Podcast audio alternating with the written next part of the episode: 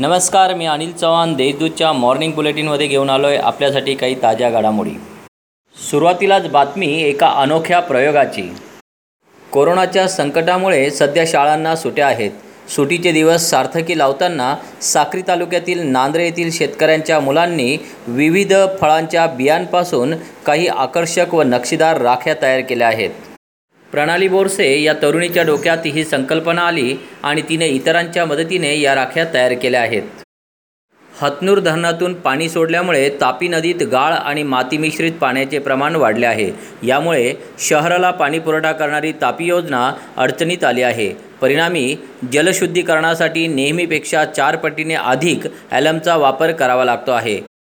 महापालिका आयुक्त अजित शेख यांनी बाबळे जलशुद्धीकरण केंद्र आणि सुकवत पंपिंग स्टेशनला भेट देऊन पाहणी केली. ग्रामीण भागात सर्वांगीण विकास होण्यासाठी जिल्हा परिषद आणि पंचायत समिती अंतर्गत सोळा कोटी चौवेचाळीस लाख रुपयांचा निधी मिळवून दिल्याचा दावा खासदार डॉक्टर सुभाष भामरे यांनी केला आहे. पत्रकार परिषद घेऊन त्यांनी ही माहिती दिली. या निधीतून रस्ते बंधारे शाळांची देखभाल दुरुस्ती तसेच प्राथमिक आरोग्य केंद्रांची कामे होणे अपेक्षित आहे. राज्य परिवहन महामंडळाने सरळ सेवा भरतीद्वारे नियुक्त केलेल्या साडेचार हजार वाहक चालकांची सेवा समाप्त करण्याचा निर्णय घेतला आहे.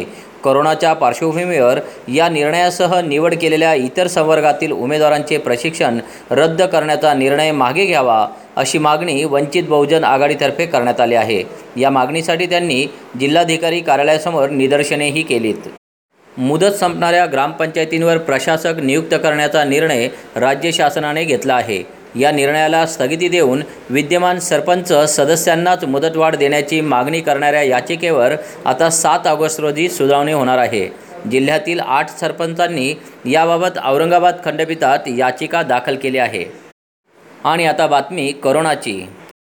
गेल्या चोवीस तासात एक्क्याऐंशी नवीन रुग्ण आढळून आलेत. यामुळे जिल्ह्यातील बाधितांची संख्या दोन हजार एकशे बावन्न इतकी झाली आहे. पुन्हा एका रुग्णाचा मृत्यू झाल्यामुळे आतापर्यंत शहाऐंशी रुग्णांचा कोरोनाने बळी घेतला. तर एक हजार चारशे चोवीस रुग्ण बरे होऊन घरी परतले आहेत. या होत्या आतापर्यंतच्या ठळक घडामोडी. ताज्या बातम्यांसाठी वाचत रहा दैनिक देशदूत आणि भेट द्या W W dot Deshdoot dot com या संकेतस्थळाला. धन्यवाद.